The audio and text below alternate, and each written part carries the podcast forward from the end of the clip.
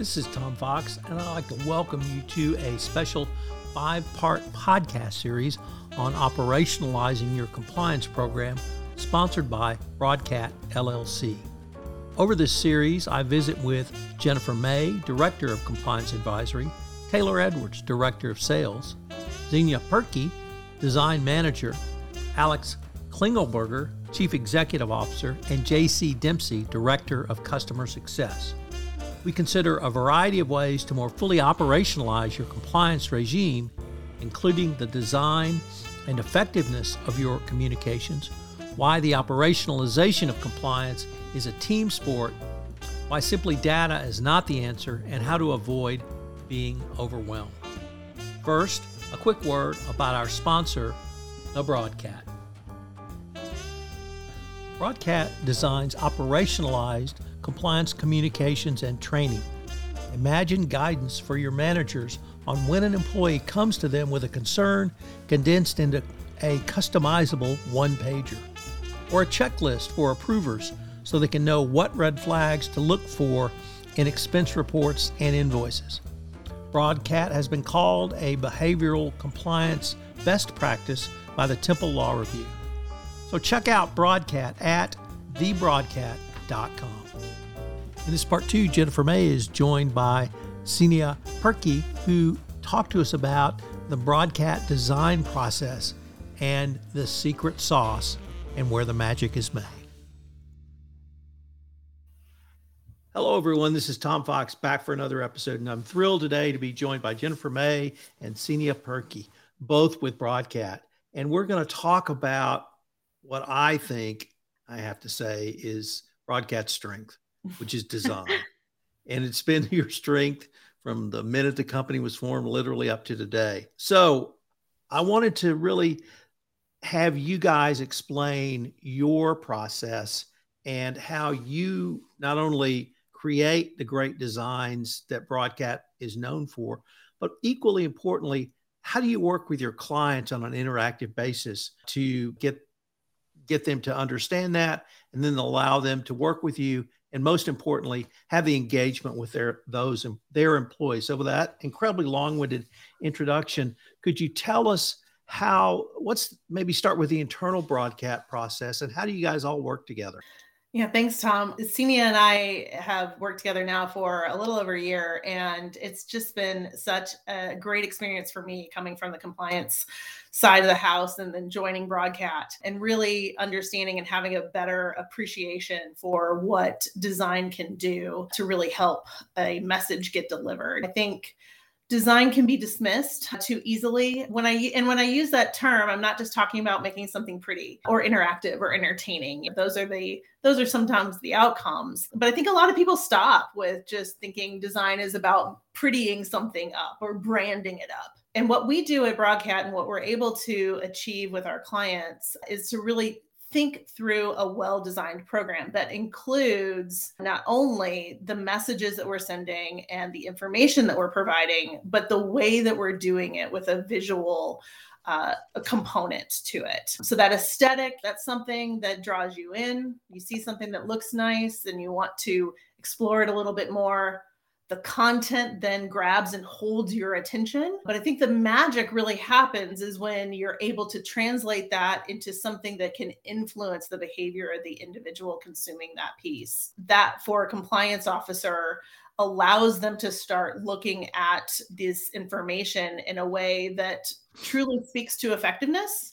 And they can start to track and monitor whether or not the behaviors and the outcomes that they're looking for are really happening with it.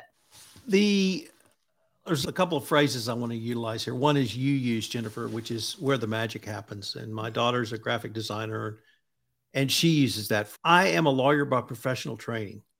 And so engagement and user experience were never part of the equation, ever. But what I've really come to understand is that as important as everything we talk about compliance is, I think it may just come down to the user experience and just U X.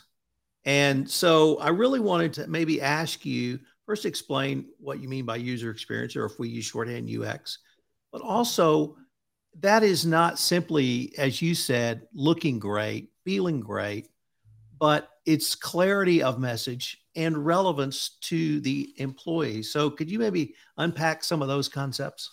Yeah, absolutely. I think those are the keys, relative relevance and clarity. If it's not relevant, if it's, it doesn't matter how perfect the design is, or even how perfect the message is. If it's being shared with someone that's the wrong person, it's going to fall flat. You're just wasting time blanketing the entire workplace with some piece of information that doesn't apply to most of them. I've been guilty of that in my career. I'll be honest with that. Sometimes providing some sort of training on maybe administering a medical treatment that ultimately had to go to the finance team too.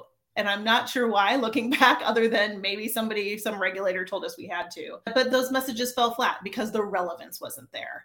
It wasn't purposefully related to their job. And then the clarity. You're absolutely right. Once we have their attention, maybe it is the right audience. Hopefully it is the right audience.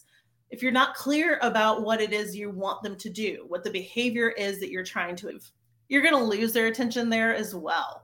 And again, wasted time, wasted effort, and potentially even starting to lose some credibility.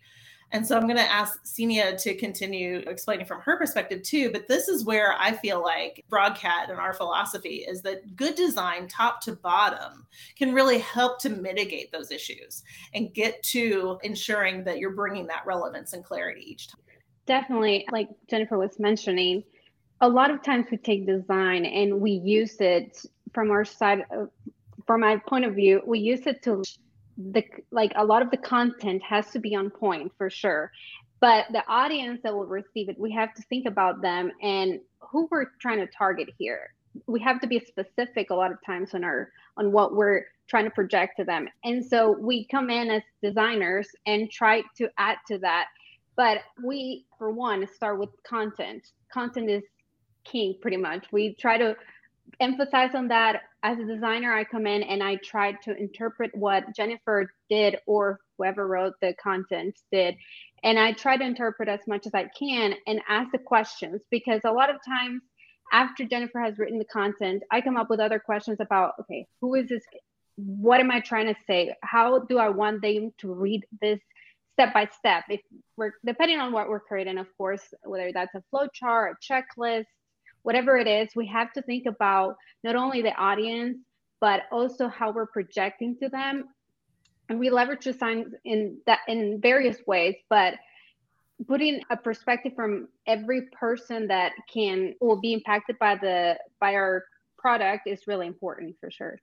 So the Department of Justice has given us some guidance here, and they talk about effective training and targeted training. But what I'm hearing from you guys is really a whole subset of levels leading to effectiveness.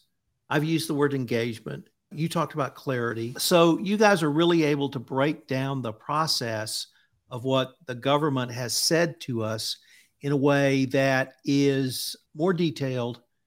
And I really like what you said, Jennifer, credibility, because I interviewed an, a former Army officer who did training, and she said credibility and training for her was the key, because if the training wasn't effective, she and the training lost credibility. And yeah. So that hurt her in the long run. And I really had not thought about that from the compliance perspective, but your credibility is probably the biggest thing you have as a compliance professional, because all you have is the ability to persuade. I was wondering if maybe you could take us through the Broadcat creative process so that we might understand how you're able to take a comment from a Jennifer who has a different professional background than someone like me, so that if a lawyer steps in and gives thoughts, and Xenia, you're a completely different professional background. So how does how do you guys make the magic work? If you can let us see the secret sauce. Yeah. Xenia, you want to take that? Sure. For one, we start with content. Like I was saying, content is key. And whenever content's written, we try to, Jennifer will talk about a little bit that, but we try to make sure it's as simple as we can. We simplify a lot of times our content to make sure we're speaking to the audience the way they will interpret things. And so after that, I get the content from the person, the S M E who wrote the content. And so I take a quick dive into what it's saying, how it's been explained and everything. And a lot of times this means that we've come up with a format, whether that's a, a decision tree, an infographic, a job, it, the way that we want to project that job aid to our audience. And so other times we might not have it defined yet, but throughout the process, we'll come, we'll narrow it down. And yes, a lot of times we have to go back to the drawing board and decide, okay, this didn't work as a decision tree. We probably have to revise it and think about a different format. Maybe is a, a contrast example that we have to show here or things like that. And after that, I take it into production. I start playing with the layout, how we wanted to lay out each section, or maybe it's laying out the questions to make sure the audience is looking from the top to bottom, not skipping through the process. And, and we go through a lot of editing throughout, of course. We're looking at it. We keep editing out things, removing things that we thought were important, and maybe they're no longer that important. And of course, we use illustration a lot of times. We make it very visual so that the help things of the illustrations with the content together, they pair so well. So we want to make sure that our audience is engaging with the content and they know exactly what we're what we're explaining. And of course, incorporate as much as we can colors, but being mindful of how our audience will perceive the colors, because a lot of times they print black and white, or maybe this is just going to be a digital version. And so that becomes a little bit irrelevant depending on the way that they will be delivered to our audience. Lastly, one of my favorite parts of the process is when we get to share it with another person in our team or another team in, inside Broadcat, and just get their perspective, get their thoughts on it, because they're brand new to seeing this product that we've created that Jennifer and I have been working on. And so they get us that honest and honest feedback that we need in order to create something that is impactful. And from there, Jennifer and I take it to the final step, which is revise and edit it as much as possible. And of course, at the end of the day, we try to test it, like I said, with a lot of people in our within our organization to make sure it's still being as impactful as we want it to be. That sounds suspiciously like the process of design thinking you just described. And I don't know if that's by design within the company, but that's exactly the process.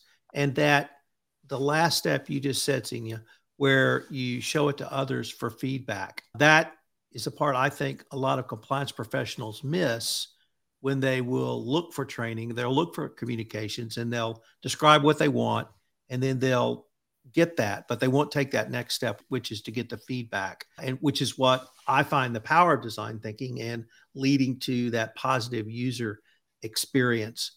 I wanted to ask you, I tried to articulate this, but having a designer as a part of these conversations, and I think it's important because when I say something from my legal perspective, that's how it's going to come out.